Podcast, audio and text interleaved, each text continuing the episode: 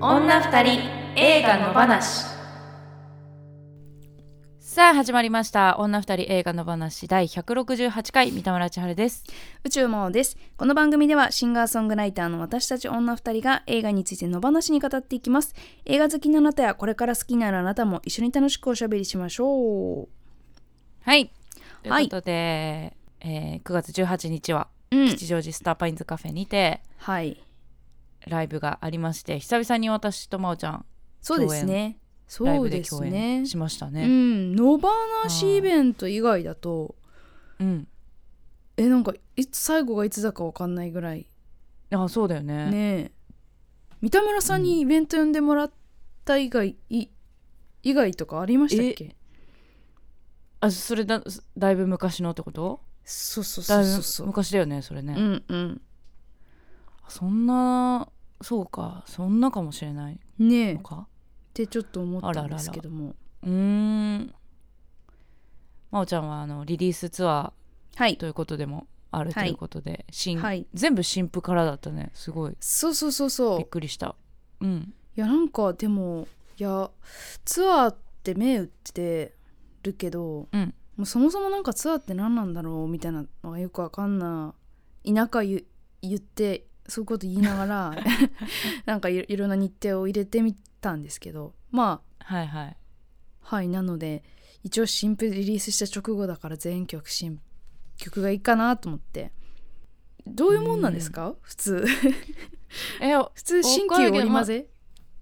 折りままあなんだろう12曲は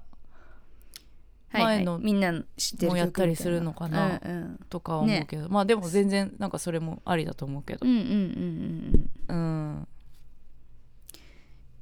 なんかこう一人よかっでた、うんいろんなものを考えたりするときに、うん、これってどういう定義なのかなみたいなのははい分かんない言葉とかいっぱいあって、うんううんんうんなんとなくやってるって感じなんですけど今そうねまあそういう感じだよね、ねまあでも三田村さんのライブも素晴らしかったですやっぱなんかねあの、うん三田村さんがコロナ禍に作った歌うん、うんはちょっとやっぱ泣きそうになりますね毎回毎回ね言ってくれるねそうなんかなんかあの時期をやっぱどうしても思い出すうーん感じがします、あの「シルス」もそうだし「私の悲しみ」もそうだしうんう、んねえまあ一緒に、ねなんだろうね毎週これこの番組でそうですよねね近くにいたっていうのもあるかもしれないけど、うんうんうんうんうんそういえばこんなことあったなっていうのってやっぱ忘れてるもんだなって思うんですよねあの「シルス」聞くと、うんうんああ忘れるよね、ね、うんこなんんなかあこそとをういえ思っばてたなとそうそうそう毎日感染者発表してたなとかうんねうんうん、あの時の感じをすごいあのあ歌歌聞いてやっぱすごい思い出すんで、うんうん、なんかそういうことも期待して私なんか、ね各曲曲をね書いたりとかするから、はいはい後々のね、そう感じ方というか、密閉保存しとくみたいな、うんうんうんうん感じがある。うん、音楽ってそういうとこありますよねなんかこうう、うんん、再上演っていう感じっていうか、うんうんうんうん、まおちゃんのライブもはいよかったやっぱ街の明かありがりとうございますうん大好きだなあーありがとうございますはあれもいねだからいい曲です曲のアレンジがすごいいいだけに弾き語りになるとスケール感みたいなのをキープするの難しいんですけどねまあそこでちょっとツアーを回っていくにつれちょっとうん何かしらい,、ろんな進化をさせていきたいなとは思ってるんですけどうんそうねなんかうん全然違うものとしてまたね別の良さがねそうなりますよきっと出てくるからうんうんうんそれも楽しみにしつつはいはいですがはいねそんなライブまあ打ち上げもなんか、久々に本当に何年かぶりにああいうああそうですかライブの後の打ち上げみたいなのはい参加しまして、私、ねライブハウスでそのままうん、出演者の皆さんと打ち上げしましたそねういわゆるうん中打ちというはいはいねうんなんかうん、そうね懐かしかった、うん、でしかもなんかうんうん会の趣旨会っていうかそのライブの趣趣旨としてまあ言われたわけじゃないですけど、その企画してくれたのが PA のヒロさんっていう人なんですけど、ヒロさん的にもなんかこう世代間をつなぐっていうかそのうんうんヒートウェーブの山口博さんと大畑雄一さんとそして我々30代うんシンガーソングライター3人みたいな感じで、なんかうんこのその人たち世代の違う人たちをステージに乗っけていろんなココラボをさせてで、うお客さんにもこうそそのマジックを楽しんでもらいつつんこう、なんて言うんだろう世代間でこう先輩たちがの経験とかをこうなんていうか、うん教えてもらうみたいなところもあったりとか、なんかそういうそう目的もあるんじゃないかなって思ってだからああいうそうだからうなんて言うんだろうお酒飲みながらねうんそう話をいろいろ聞いろんな話してくねのがすごいこう逆に新鮮で、うんうんうんでなんかその30代しんどかったみたいなこ うとん言ってましたねひろしさんもをね、、そううあの言わわれた時にすごいなんか「いやそうなんだ」って思って あめっちゃ染みたんだよね、ね。うん、うあ、んそうですかうん、うんそうねなんかこう乗り越えてる人たちの話ですもんねなんかそれをそうそう、うんだからこれがずっと続くのかなとか、うんこれがうんも確かにうね、うなんかどうなるんだろうこの先みたいなうん今だからこそは いはいいや40代50代めっちゃ楽になるよって言われた時に確かにねパーみたいなうんうんうんうんね 感まあ、じだそった。のなんか、だからその音楽やる目的が変わっていくみたいな話もすごい面白かったし、うん、うんねうんまあそうやってフェーズが変化していくんだなってなんかどっかでは理解しててもずっとこのままなんじゃないかっていう気持ちになったりとかうねんう、ん、な自分だけなんじゃないかとかねうん、、とかね確かにうんね、うん、そうとってもいい時間を過ごさせていただねきそうまでした、すねはい、まあ、そんないいうん時間もありつつ、はいはいね今週末また真央ちゃんははい野放し案件、野放し案件そうとい野か放し案映件画案が件ありましてそうなんですよ、 なあんので私、えっと、サッカーチーム応援してまして茨城のチームなんですけど、まあ、それの、そのご縁でその水戸の映画のねイベントとかに結構呼んでもらうことが多くてうんで今回も、えっと、呼んでもらったんですけれども9月23日の夜に、えっと、水戸芸術館っ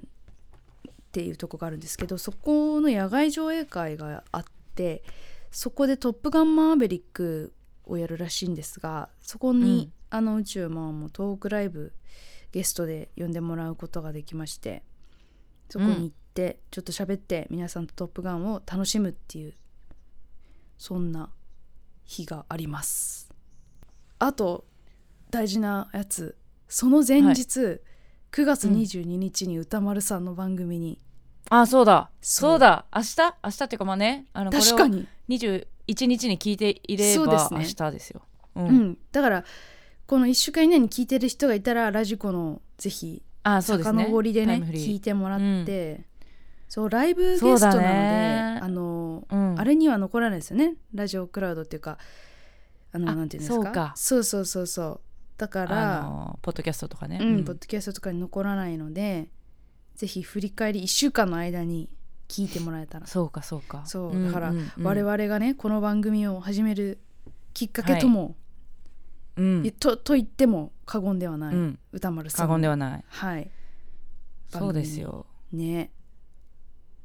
ぜひあの、はい、一度い一回でいいからあの、 そうねこんな二人映画の話とそういねう単語をそうね単語をねじ込みたいですねそうですね、うんそしたらこの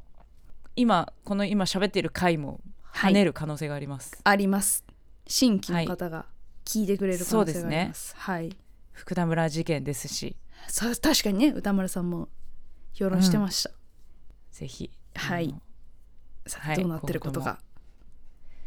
いやもうもちろんライブも楽しみですしそうですねあのライブねうんうん何回何回この番組の話ができるか そうですねいやもうどれぐらいどれだけのの話はがいできるのかちょっと全然わかんないですがはいはいちょっとここで培ったトーク力でもって、はい、そうすね自分でハードルガンガン上げてきますけど、もうねじ込んでいきまし そうょう,、ですねなんか爪痕を残せるように、ぜひはいよろしくお願いしすます、歌丸さん楽しのみに番してま組すを皆さん聞いていただいてで見ての方はぜひ映画祭にも、映画祭野外上映会にもうん来ていただけたらなとそう思でいすますねはい行きましょうか今日も元気にいきますか元気元気出していきましょう元気出していきましょはい毎週一つの作品を取り上げて語っていきます今週の作品は森達也監督福田村事件うはい今日は後編でございます、先週前編をやりましたはいはいめっちゃ YouTube が伸びててねえ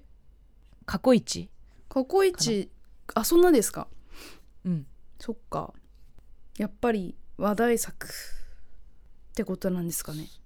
話題作なのかしら、うん、うんなんかやっぱりいろんな人のなんか感想を聞きたくなるっていう気持ちはわかるけどそうねね確かにうね、ん、うんポッドキャストトはね別にいつも通りなんですけどなんかそうなんで YouTube すがよ不思議なんですけどねなんか不思議なことが起きますよねなんかポッドキャストはねなんだろうあのー最近で言うと「ター」とかね、うはすごい伸びたり、うんうんうんあとなんだっけバービーとかも伸びてたかななんかそういうのあそうはですあねれですけどね YouTube の方がなんか邦画の方が伸びるイメージ、たあそうね確かに確かうんでポッドキャストはなんか別に邦画にうんとかあんま関係なくうん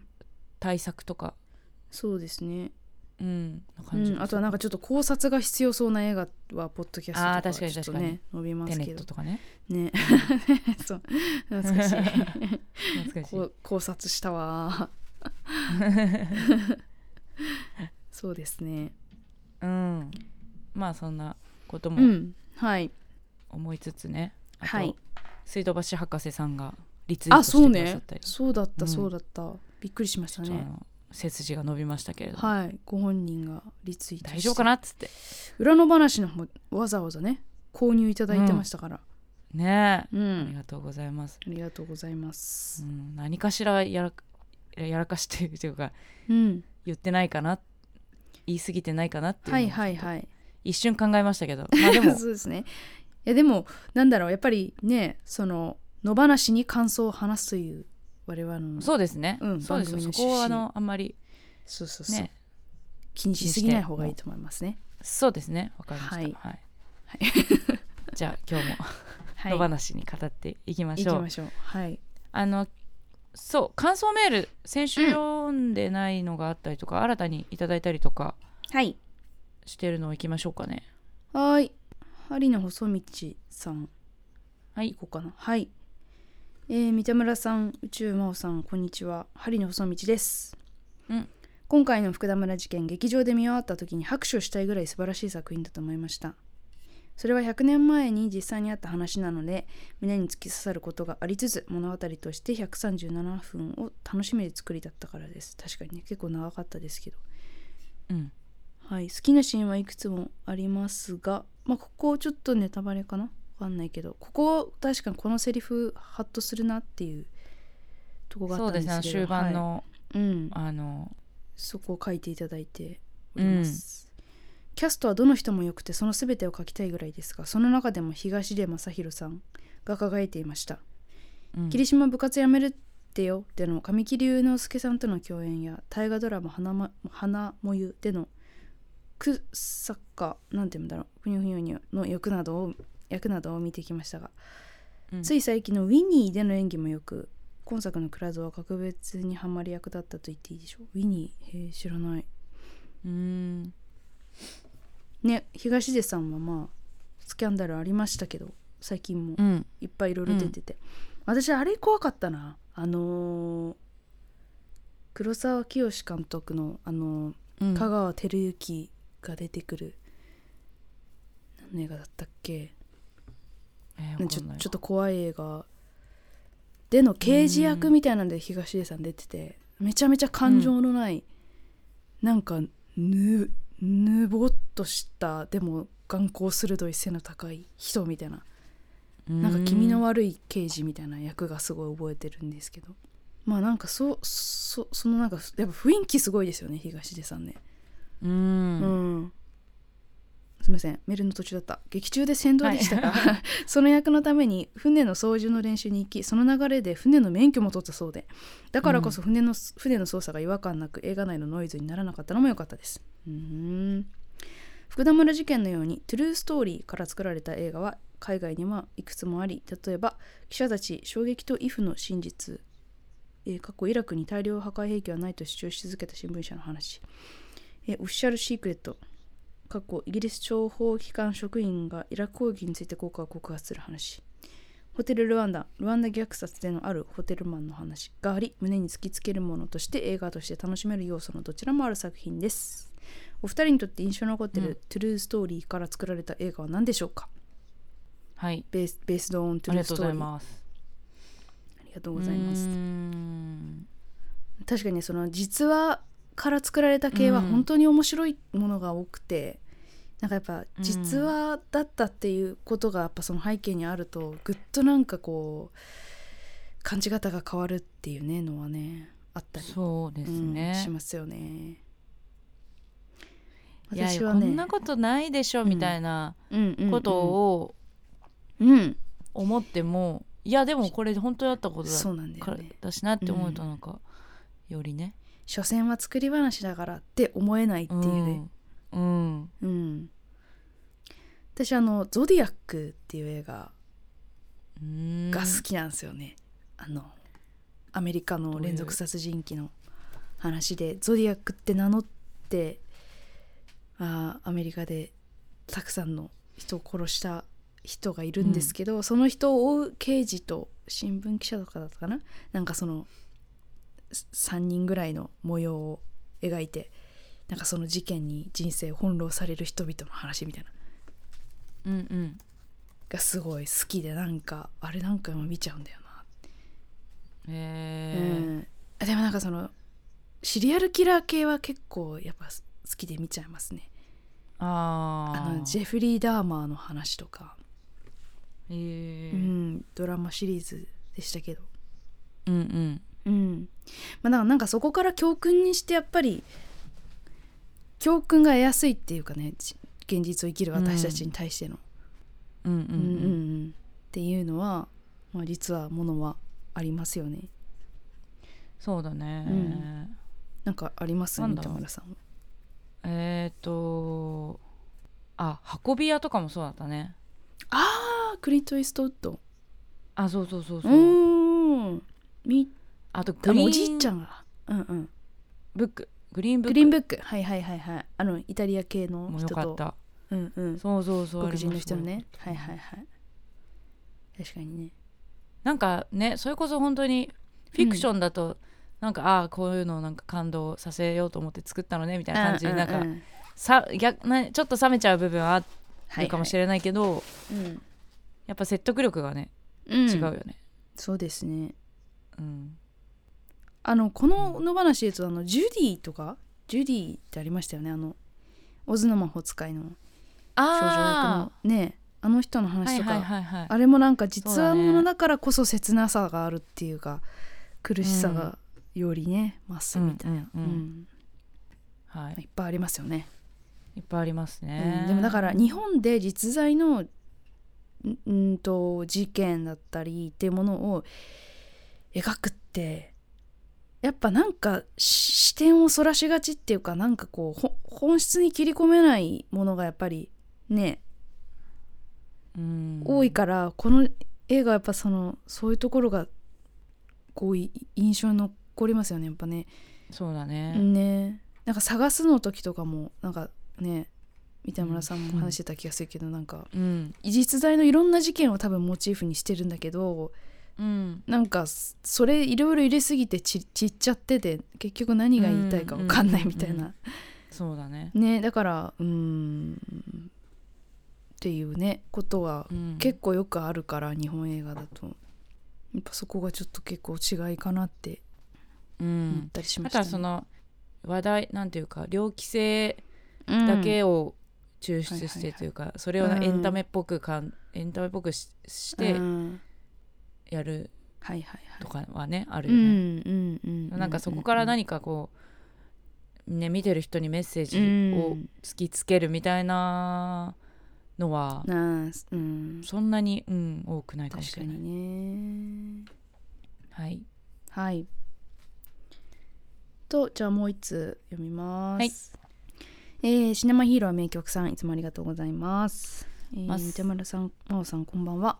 私はこの事件に関して公開直前にとあるテレビ番組で知り映画も必ず見ようと思っていました。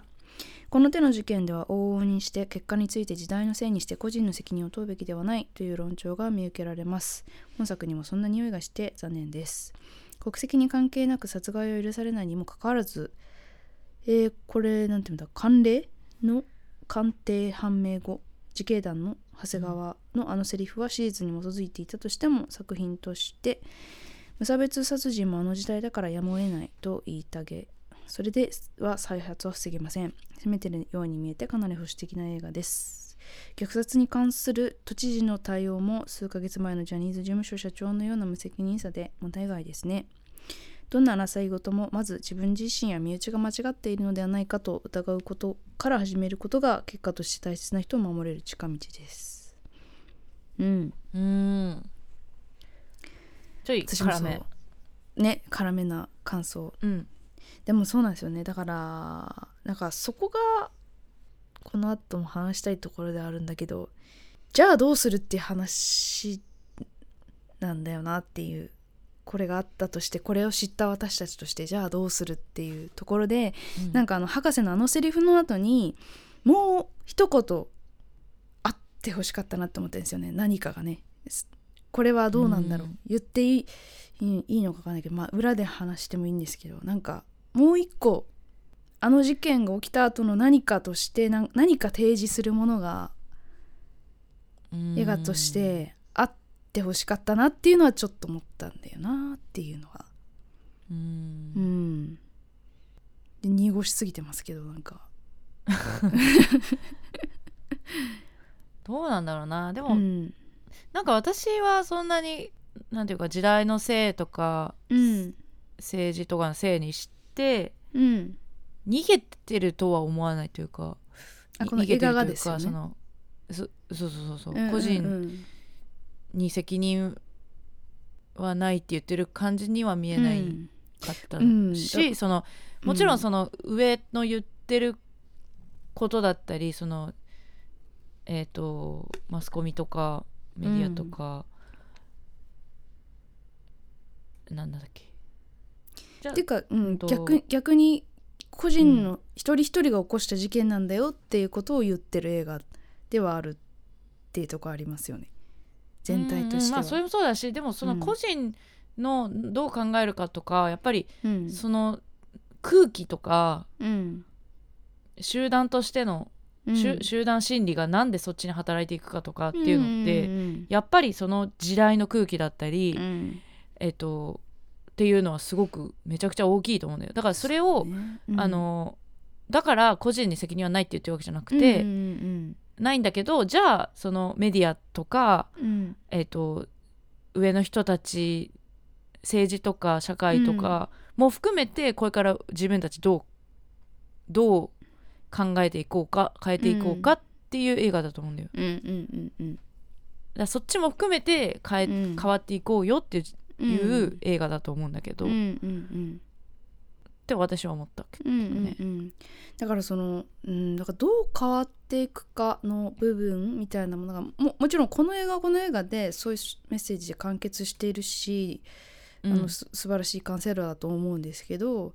なんかその先のものがあったらよかったのかななんていうのかな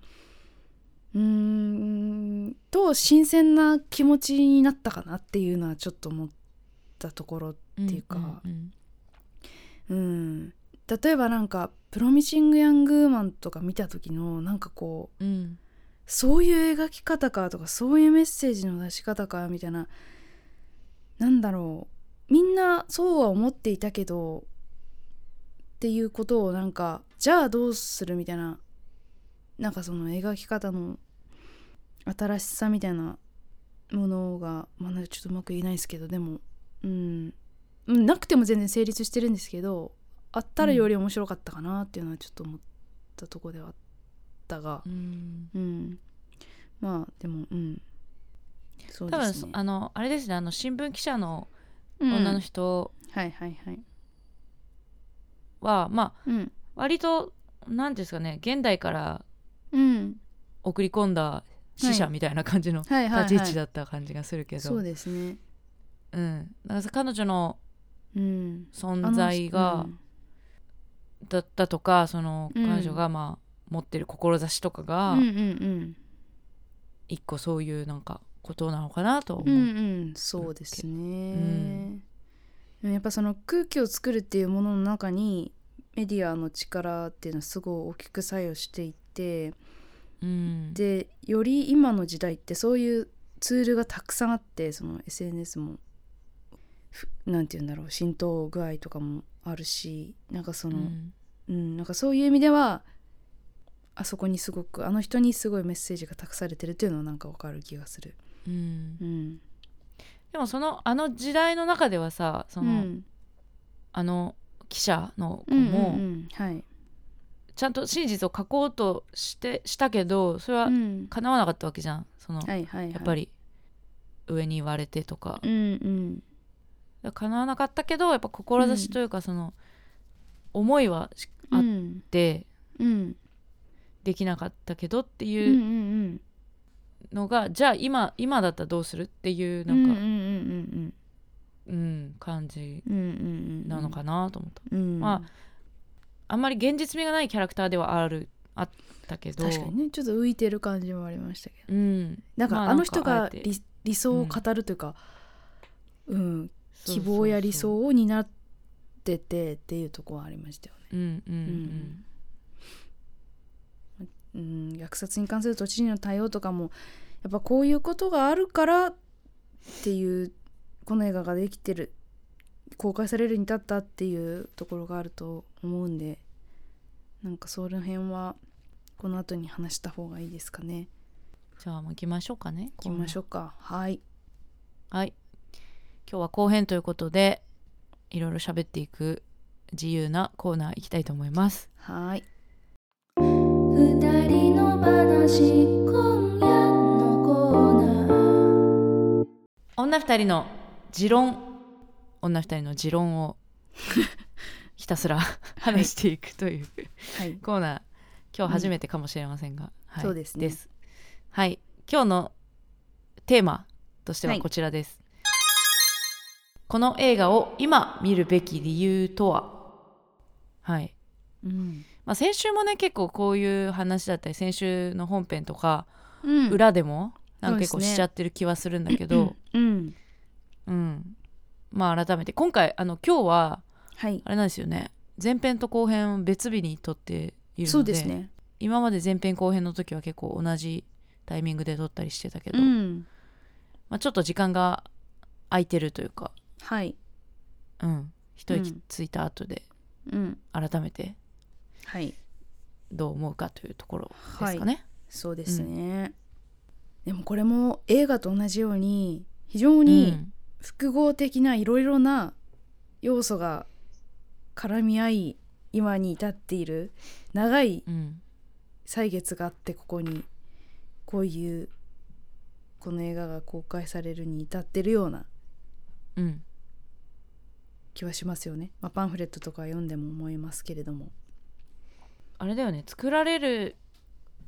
ことになった経緯とか見ると、はいパンフレットで読むとすごいなんか奇跡みたいなことがうんうんうんうんいっぱい起きててそのうん森達也監督がはい昔に書いたうん本、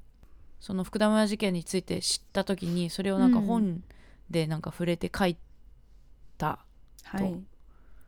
でそれを歌手のフォフォークシンガーのはえい、っと、中川さんうん、香川五郎さんはいがそう本をたまたま読んでうんこの福田村事件のことを知りはいそれを曲にしたと。うんうんうんでその曲をうんあのえっ、と脚本のね脚本の新井さんが聞いてねあそうそう新井さんのたちが、たまたまなんか車の中でうんたまたま耳にしてはいでこれやろうとかやろうってことになり、でまた監督じゃあ森達也さんに監督やってもらおうってなって、はいみたいな感じですごいなんか巡り巡ってる感うんじうんがうんすごい、うんうんそうですねねだからこう今福田村事件っていうかその朝鮮人大虐殺の話を、まあ、きっかけとしたこの事件を映画にするっていう風になっうんったっていうのは、ね、なんかだからそのその辺のタイミングとしてはすごく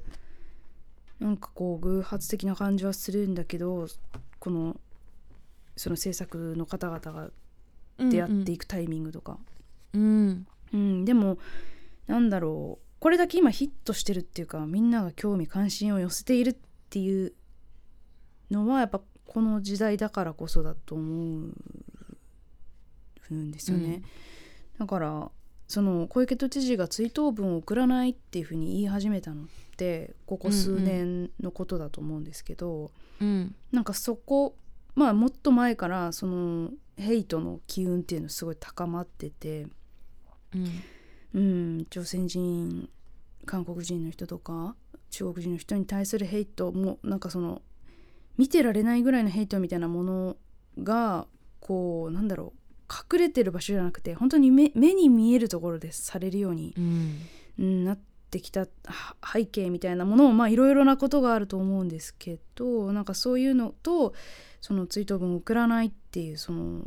対応があってでやっぱだからそそれってどうなのってなってで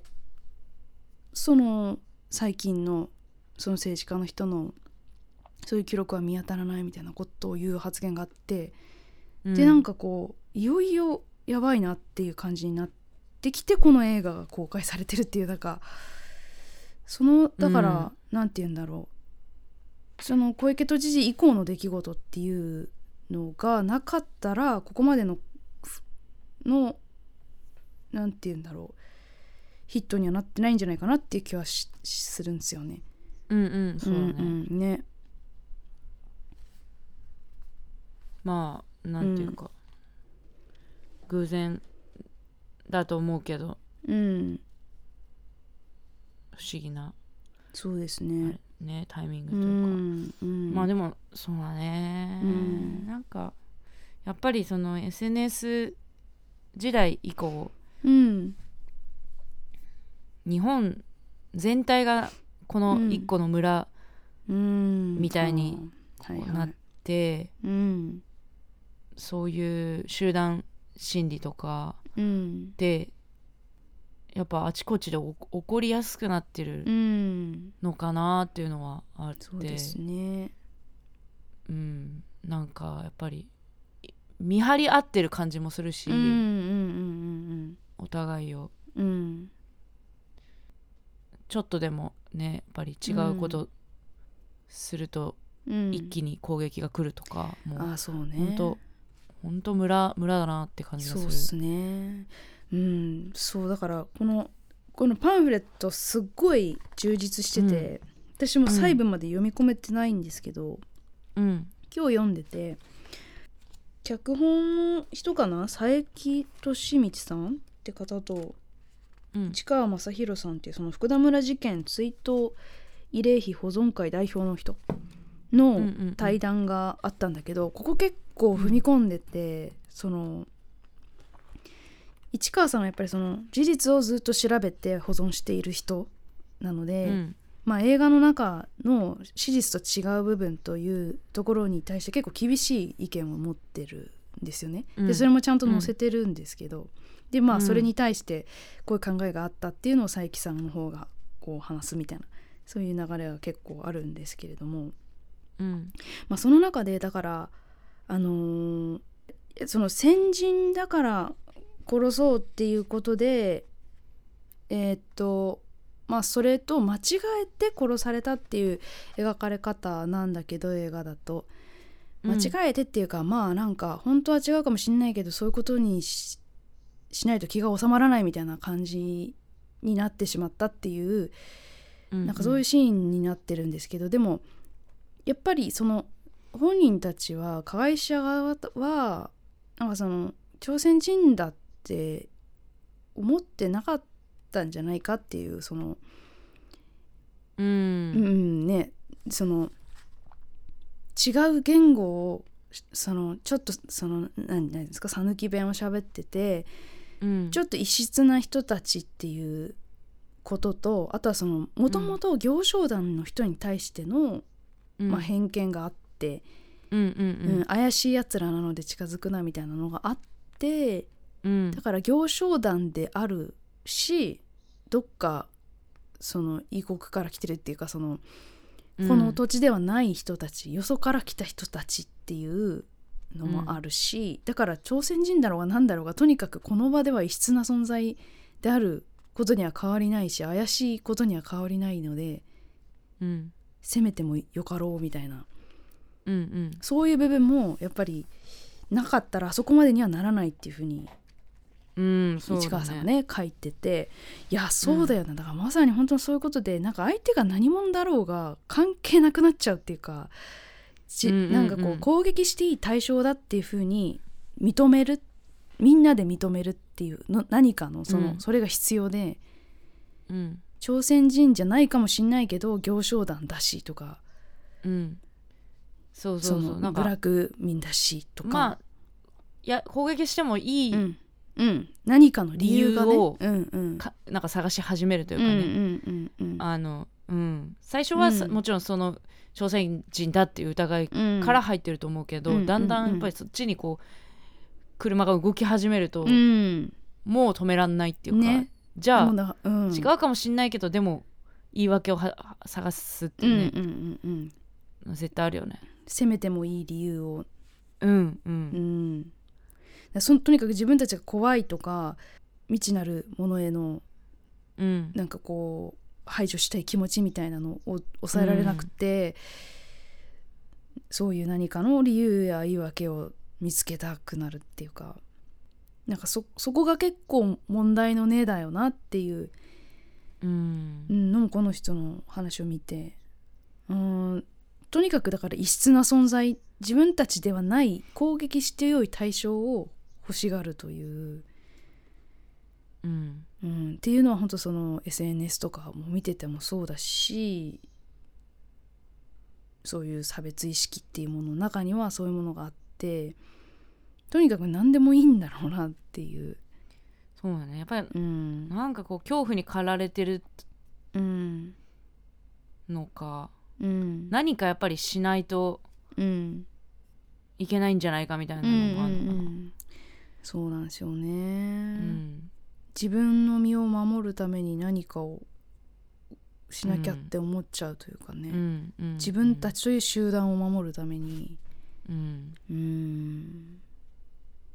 でも本当にそれって本当に小さいコミュニティからお国とか大きい単位単位の組織団体の中で起起こりやすいうん話、本当そその全てに適用できる話ですよね。うんそうなんだよな、でうもんもう多分それってさ先週多分裏でも言ったかもしれないけどうんなんか多分本能的な部分であるななんかし、心理だと思うからそうですねなんかそれをじゃあうん、変えられるかって言ったら、そうね多分無理だからうん、どうねそこをこう、うんでもやっぱり人間っていうね思思考とか思ったうんものとしてうんどうやってこう操っていくかっていうそとうっこすろをね考えるっうん、ていうことなのかな。うん、でもやっぱなんかそのポジティブな要素を植え付けていくのって難しいと思うんですよね、なんかみんな仲良くしようよとかなんかうんうんうん人は皆同じみたいなことってもううん、恐怖とかの前には無力すぎるというかそう自だね分、の保身の前にはそんなポジティブな言葉って全く無意味になっちゃうのでうん、だからやっぱそのネガティブ要素を排除していくっていう方のが良い気がしててだから、うんなんだろうあなたの不利益にはなりませんっていうことをより多くなんかこうそういう状況を作っていく方のが本来の人間のあー本能的なものには訴えかけやすいっていうかもちろんその、あうーん、ポジティブな理想を語っていくことも大事なんだけどやっぱそれだけだと弱くて、あなたの身は脅かされませんっていう状況を作るっていうことのがやっぱ先うんうんうんなんこだのろうと人が思こうんですよね。この人がいいても、うん、あなたにはあなた自身は関係ないよ関係ないですっていうそうそうそうそう、そうだから本当それもそうなんですよねなんかうん本当細かいこと全てそうだけど例えばなんか選択的夫婦別姓の話とか、なんか、なんだだろうあなたには関係ない反対する人がいたとしてあなたには関係ない人たちの利益のための話なんですよっていうそのあなたが恐怖に感じる必要はありませんっていうことをなんかこううん示していってあげないとなんかこの人たちの理想のために必要なんですって話じゃやっぱりうん、どうしてもも、うん通じないっていうかもう、ううんんうんう聞く耳が持たれないというのがあってう、ねんうんとかなんかねそういう性的マイノリティの話人たちの話とかもなんかその人たちの幸せのために頑張りましょうじゃ誰も動かなくてやっぱあなたたちの生活は脅かされませんから大丈夫ですっていうのをなんか説明してあげないと関心がない人っていうのはやっぱり、うん、自分たちのことをまず第一に考えるからとかね。そうねねやっぱりあだから善人でもああいうことを起こす起こりししうるっていうのはそういうところかなっていうそのみんななんかひ人はに優しくしようとか人を殺しちゃいけないって分かってる人たちじゃないですか、うんうん日常的な部分ではうん普通の人たちなんだし、でもなんかやっぱり自分の身を守ろうになるとやっぱりそういうもの全部吹き飛んじゃうっていうのはうんうん、やっぱ恐怖とかに人は勝てないんだよなっていう、うんうん、人その個人の人格が全て吹き飛ぶというか、うんうんうんうんうんそうだよね社会性とか人格とかそうなんだよ人間性みたいなものが全部吹き飛んでしまう。うんうん、だから本当今この世に起きてる差別って全てそういうことな気がしますよねなんかその、うんうん、やっぱりアメリカでいう白人の人がそれ以外の人種の人をこう差別するっていうのもやっぱりその自分たちにとって不利益な社会になるんじゃないか自分たちがマイノリティになることでっていうのがあるし私たちの社会だったら社会でも外国人を入れていくことに抵抗する人たちっていうのはやっぱうん自分たちの仕事が奪われることとかなんか自分たちの領域が変わっていってしまうことに対してすごく、うんうんうん、異質なものが入ってくることに対しての恐怖心とかなんかそういうものうんで抵抗してるんだと思うんでね。うんでなんかそういうやっぱり怖いっていう気持ちがすごい今大きくなってるだろうなとは思うんですよねなんかああ全体的ぜにんそう全体的に世界的に。うんうんいやなんかやっぱじ自分私が一番怖いのはさなんか、うん私もなんかそうなる気がすんだよねなんかあの誰でもそういうなるなりますよね。そういういうそう、うんだからその時代の空気とかその場うのん空気とかうんに自分がめちゃくちゃ操られてるって、やっぱり意識してないからり、うん、ああ無意識だからね。うんうんそれに気づくってやっぱり難しいから、とってもも。そうなんですよ。なんか自分はじゃあそういう空気が作られた時に、うん、いやそれでも違うんじゃないかって、そういう自覚がでできる人間じゃない、なって思ってるからめめちゃくちゃ流されれるし、うん長いものにま巻かれるうんうし、んそれが本当怖いなっていううのは、んうん思ってるこういう時になっても自分は絶対大丈夫ってうん思わない方がいいっすよねやっぱね。うん、う、うんん、そういう人こそ、うん多分めっちゃ操られてると思そうですよね。ううん、まあ、だからこそこういう映画見てうん、なんかそういうああ私もこうなるな怖いなって、うん、まず思う思うだけで一歩前進なのかなっていうのはそう思うですよねけどうん、うん、そうそうそうそうなんかそういうののそう,、いううことのなんか積み重ねなのかな、うんこの一本で何かっていうこことじゃくなくても、うんなんかそう,、うん、そういう積み重ねでそれこそそういう空気を作っていくうんうんみたいなうん流れを作っていくななうん規範を変えていくみたいな、そうですねうんいやそうだからいい今現在の日常レベルでもそうでなんかやっぱりうーんなんとなく差別的なことを平気で言ってるなみんなっていう瞬間とか、まあ、自分も含めてですけど、うんそれってすごい偏見に基づいた話をしてんな今ってそれでなんかこう日常のそれを笑い話にしたりとかしてるのとか、そういう現場見て見たりするととか自分もそういうふことをしてしまったりした瞬間になんか、ううんんこういうことの延長だなっていうかねそうやって、うんえなんか朝鮮人がアイドルに毒入れたらしいよみたいなえマジみたいななんかそういうノリで、きっと当時の人もやばいね怖いねうんみたいな、なんか全然とそれまで特にそういうその人がたちがどうとかって思ってなかったとしてもなんかうん全然そういう感じで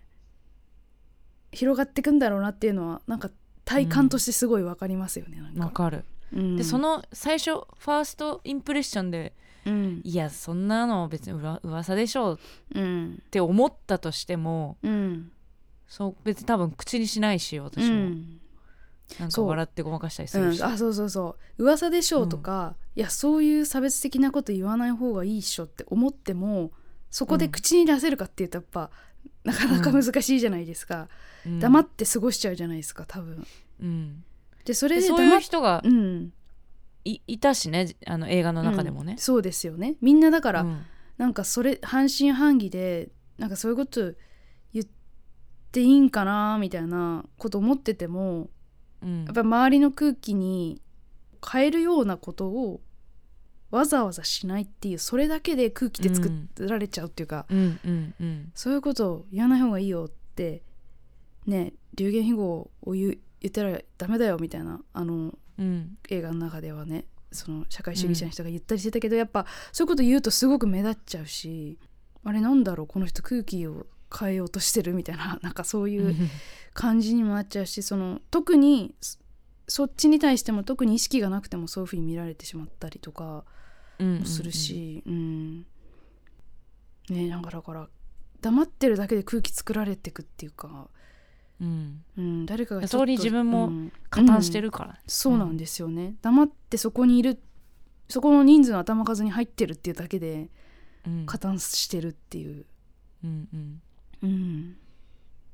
だからそういうふうな自分はあの村人のうちの一人になりうるっていうことを意識しやすいというかそういう作りですもんね映画がね。うんうん、あのだいぶさなんていうか、うん今多分数十年前と比べたりとかしてもはい、その表立ってそういうことを口にする人って減ったとは思うんだようん差別的なことうん特にうん表向きでというか、うん、だからその特定の属性を指して、うん、うんうんそのひどいことを言ったりっていうことは表立ってはないかもしれないですよね。そ昔うではも本当多、分、うん、うん、テレビとかでも見るような、んんそうそういそううそうひどい表現はいっぱいありましたからね。うんうんうん、なんか例えば今とかだったら割と上の世代の人とかがうん、なんとかっていう差別的なことを言っていやでもうん今の時代これアウトか、うんえうーんみたいなうんはいはいなんはかい。そうういうのって結構あったりするまあセあるあクるハラ的なこととかもそうだけど、んうんうんだけど今の時代だとまだそのなんていうの言うのはちょっと減ってきたけど、うん、まだ普通に思ってはいるっていうか、うんうん出してないだけでそう今の時代言っちゃいけない反も射ん的ねにみたいなねそうそうそうそうそう,、んんんそれって意味あんのかなって思ったりする時もあるけど、うんあのでもなんかそうやってこう実際耳にするうん回数を物理的に減らしていくことで、うんその世代が変われば、うん多分その常刷り識込がみねってちょ変わっってとずくつ減からっていくと思ううんんだよね、そうですね本当そうですねだからなんかそういう積み重ねうんはまあ絶対意味がないことはないのかなっていうそうなんですよねだから、うんそうこの映画みたいにダメなものはダメみたいななんかその、うんこういうひどいことがあってこれは本当にひどいひどいんですっていうことをうんなんかこうしっかり言えるっていうのが、うっんていうことがまずやっぱりないとその先にはいかないんですよね、やっぱね。うんううんんこういうものがいっぱいないとその次に行けないその次の話ができないからうんっていう意味ですごいだからやっぱりすごく今の時代にズドーンってこうやっぱうん日本の映画界にすごい大砲を投げ込んだなって感じはするしますよね。うん うんうんうんやっぱこれ見ると、あそううんだから本当にこうやって起こりうるなってことにすごく恐怖を感じるし自分が加害者側に回るっていう恐怖もちろうんうんんうん被害者にいつなってもおかしくないんだけど、うんうん、でも加害者側にもいつでも回れるなってこういうそそっちの恐怖っていうかですよねを感じることがう、ん、できると思います。うんうんなので、はこのい映画は今見るべきですということで、、はいいいですかそうねそうだからこれ数年後、この映画以後っていうこうのん映画ができた世界線以後っていうものはまた違ううんフェーズのものが現れてくるはずなので、うんうんうんこれは今見ないと今の感覚で理解できないっていうそうだのねはあるかもしれない、うんうん後から見るとまたそれは別の感触のものになってしまう気がするのでうん、そうねうん、はいはいはいですです女二人の持論でしたはい今夜朝まで映画もいいよね二人の話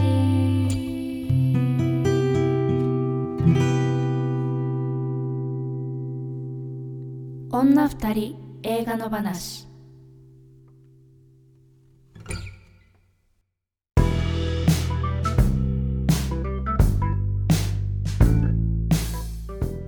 久々に、えー、と前編後編分かれて2週にわたってねやりましたけど、まあやっぱり福田村事件の注目度の高さもうん分かりましたし、はいうんでもやっぱまだまだ喋れることあるのでうんそれは裏で、そうですねねはいこの行きましょ本編も裏も合わせたら3回分ぐらい喋ってますからううんねだか三ら回分すすうん本編前編あ裏の本編の話後編裏の話みたいになるから、そうですねね全体で4本分ぐらいしゃべるしゃべれる、はい話なので、なのでぜひよろしくお願いします裏もね、はい聞いてください、じゃあ次回次週ですねのはい映画です、次週は、えっと、私三田村千春一人での回になります、はい扱う映画はセドリック・クラピッシュ監督「ダンサー・イン・パリス」これなんかね何かを見に行った時にうんあエリザベートかな見に行った時はいはいにはい予告で流れてて私面白そうだなと思って面白そはい、選んでみましたうはい楽しみですこれはね三田村さん一人会、そうですはいそしお願ていします、えっ、とはい再来週次次回ですね10月5日に扱う作品、これは2人ではいやりますねはいはい扱う作品はカルロタ・ペレダ監督ピギホラーですね、えーこれーそうですねはいほスらペインホラーかなんかでしたっけねあんまりねみんな見たことなういんと思います、ねリベンジホラーみたいなはい、感じみたいで、うんはい、またちょっとね見る人を選ぶ感じのそうかもしれないですね映画で選んでしまいましたがはいいきたいと思います。この番組ではあなたからの感想やご意見をお待ちしていますこの作品を扱ってほしいなどのリクエストも大歓迎ですし過去回の感想はいつでもお気軽に送ってくださいメールを採用させていただいた方には2人の話ステッカーをお送りしますので住所と本名も忘れずに書いてくださいメールアドレスは2人の話アットマーク Gmail.com ですこの番組はポッドキャストと YouTube で聞けますお好きな聞き方でどうぞ YouTube の方はコメントやチャンネル登録グッドボタンをお願いいたしますそして Twitter、Instagram やってますのでフォローお願いしますまた感想やご意見は「ハッシュタグ二人の話」をつけてぜひどしどしつぶやいてください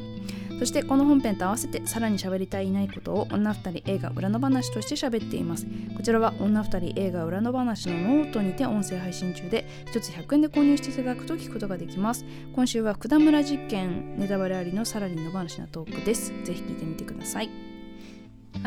じゃあまおちゃんお知らせお願いしますえーと、えー、宇宙魔王9月あ9月13日に新しいアルバム出しました「Far Away From」ですサブスクとかで聴けますし CD も売ってますあとは9月23日に、えー、と水戸映画祭野外上映会やります、はい、うんトトップガンマーベリックみんなで一緒に見ましょうはい三田村千春は、えー10月にメジャーデビュー10周年記念のライブをギフト東京でやります岐阜が10月15日日曜日そして東京が10月21日土曜日となっております東京は昼夜2公演やりますのでぜひ、えー詳しくはホームページ SNS と見てみてくださいよろしくお願いしますということで来週も木曜夜8時に配信ですぜひ聞いてくださいここまでのお相手は三田村千春と宇宙魔王でしたさようさよなら